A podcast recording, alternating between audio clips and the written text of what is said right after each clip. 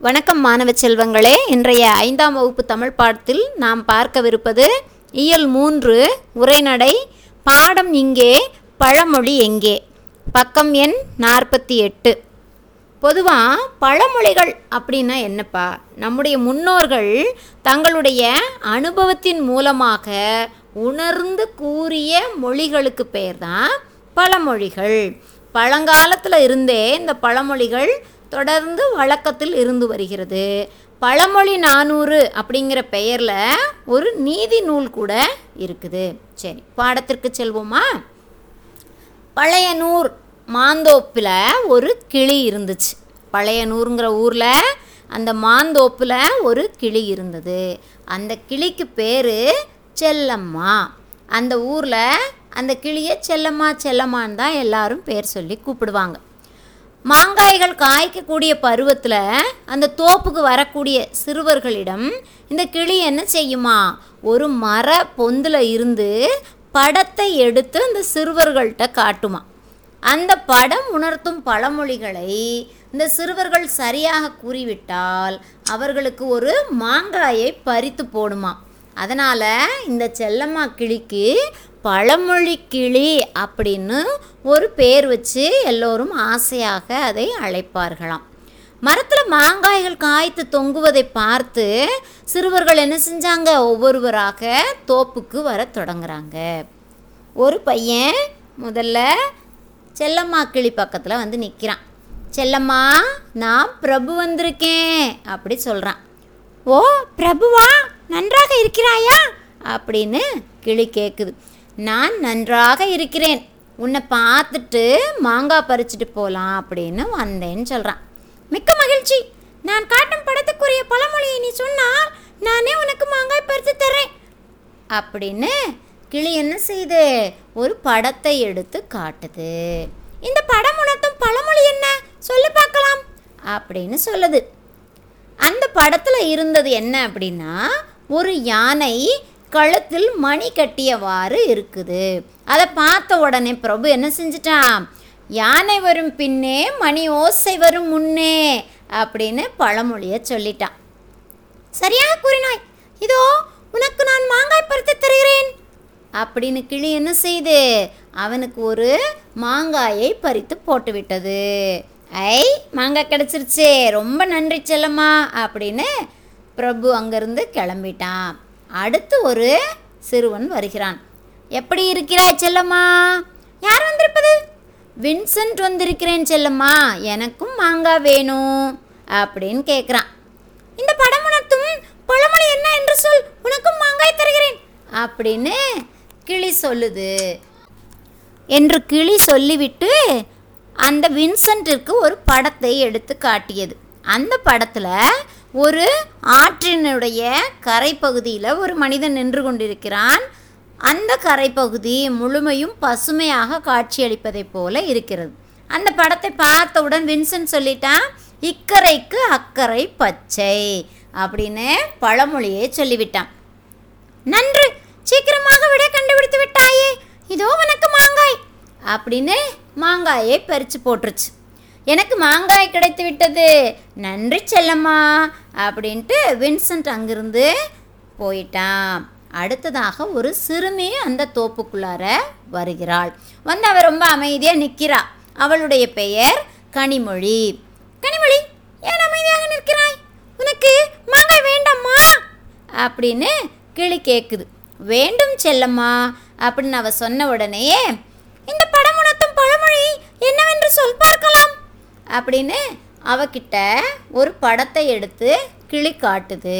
அந்த படத்தில் மரங்கள் காற்றில் நன்றாக அசைவது போலவும் பக்கத்தில் ஒரு அம்மி பறப்பது போலவும் ஒரு படம் இருக்கிறது. அந்த படத்தை பார்த்துவிட்டு கனிமொழி என்ன சொல்கிறா சூறை காற்று வீசியது அப்படின்னு சொல்லிட்டா. சொன்ன உடனேயே செல்லம்மா கிளி என்ன சொல்லுது? இல்லையே கனிமொழி இன்னும் கொஞ்சம் யோசி அப்படின்னு சொல்லிருச்சு. கனிமொழி மீண்டும் யோசிக்கிறா. ஆ ஆடிக்காற்றில் அம்மியும் பறக்கும் அப்படின்னு சரியாக விடையை சொல்லிவிடுகிறாள். அழகாக கூறினாய். இதோ மாங்காய் வாங்கிக்கொள் அப்படின்னு செல்லம்மா கிளி அவளுக்கும் ஒரு மாங்காயை கொடுத்து விட்டது. உடனே கனிமொழி என்ன சொல்கிறா உண்மையாகவே நான் அழகாக சொன்னேனா? ரொம்ப நன்றி செல்லம்மா. என்னுடைய நண்பன் முகமது வந்திருக்கிறான் செல்லம்மா அப்படின்னு அந்த செல்லம்மா கிளிக்கிட்ட கனிமொழி தன்னுடைய நண்பனை அறிமுகப்படுத்துகிறா அப்படியா? இதில் உள்ள பழமொழி என்ன என்று கூற சொல் மாங்காய் தருகிறேன். அப்படின்னு அவனுக்கும் ஒரு படத்தை காட்டுவதற்கு செல்லம்மா கிளி தயாராயிடுச்சு. எனக்கு தெரியும் கூறுகிறேன் அப்படின்னு அந்த செல்லம்மா கிளி காட்டின படத்தை பார்த்து முகமது சொல்கிறான் இப்போ செல்லம்மா கிளி காட்டின படத்தில் ஒரு ஆலமரம் கொஞ்சம் வேப்பங்குச்சி ஒரு சிறுமி சிறுவன் சிரிப்பது போல ஒரு படமும் கீழே நாலடியாரும் திருக்குறளும் பக்கத்தில் ஒரு சிறுவனுடைய பேசு பேசுவது மாதிரியான படமும் காட்டப்பட்டிருக்கிறது. அதை பார்த்துவிட்டு முகமது ரொம்ப அழகாக அந்த பழமொழியை கண்டுபிடித்து சொல்லிவிட்டான். அது என்ன பழமொழி? ஆளும் வேலும் பல்லுக்குருதி நாலும் இரண்டும் சொல்லுக்குருதி அப்படின்னு சொல்லிட்டான். மிகவும் மறவை. நான் உனக்கு மாம்பழமே தேடி பறித்து தருகிறேன். அப்படின்னு செல்லம்மா கிளி அவனுக்கு மாம்பழமே பறித்து தந்து விட்டது. நன்றி செல்லம்மா அப்படின்னு சொல்லிட்டு அவனும் போயிடுறான். இப்போ அடுத்து தேனிசை தோப்பிற்கு வருகிறாள். வந்து செல்லம்மா கிளியை பார்த்து செல்லம்மா எனக்கு அப்படின்னு கேட்குறா. தேனிசையா? இதில் என்ன பழமொழி இருக்கு?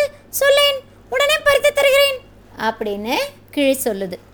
அந்த கிளி காட்டிய படத்தில் இரண்டு பேர் நல்ல முரத்தில் தானியங்களை வைத்து தூற்றி கொண்டு இருக்கிறார்கள். அதை பார்த்து விட்டு தேனிசை என்ன சொல்கிறா காற்றுள்ள போதே தூற்றிக்கொள் இதுதான் அந்த படத்திற்கான பழமொழி அப்படின்னு சொல்லிட்டா உடனே. கண்ணிமைக்கும் நேரத்தில் கூறிவிட்டாயே இதோ மாங்காய் வாங்கிக்கொள் அப்படின்னு கிளி அவளுக்கும் மாங்காயை பறித்து தந்து விட்டது மாங்காய் சாப்பிட மிகவும் பிடிக்கும் செல்லம்மா.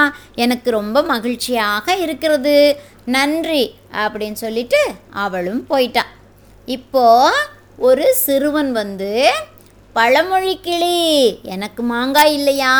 அப்படின்னு கேட்குறான் யாரு? என் செல்ல பெயரை சொல்லி கூப்பிடுவது? கதிரவனா?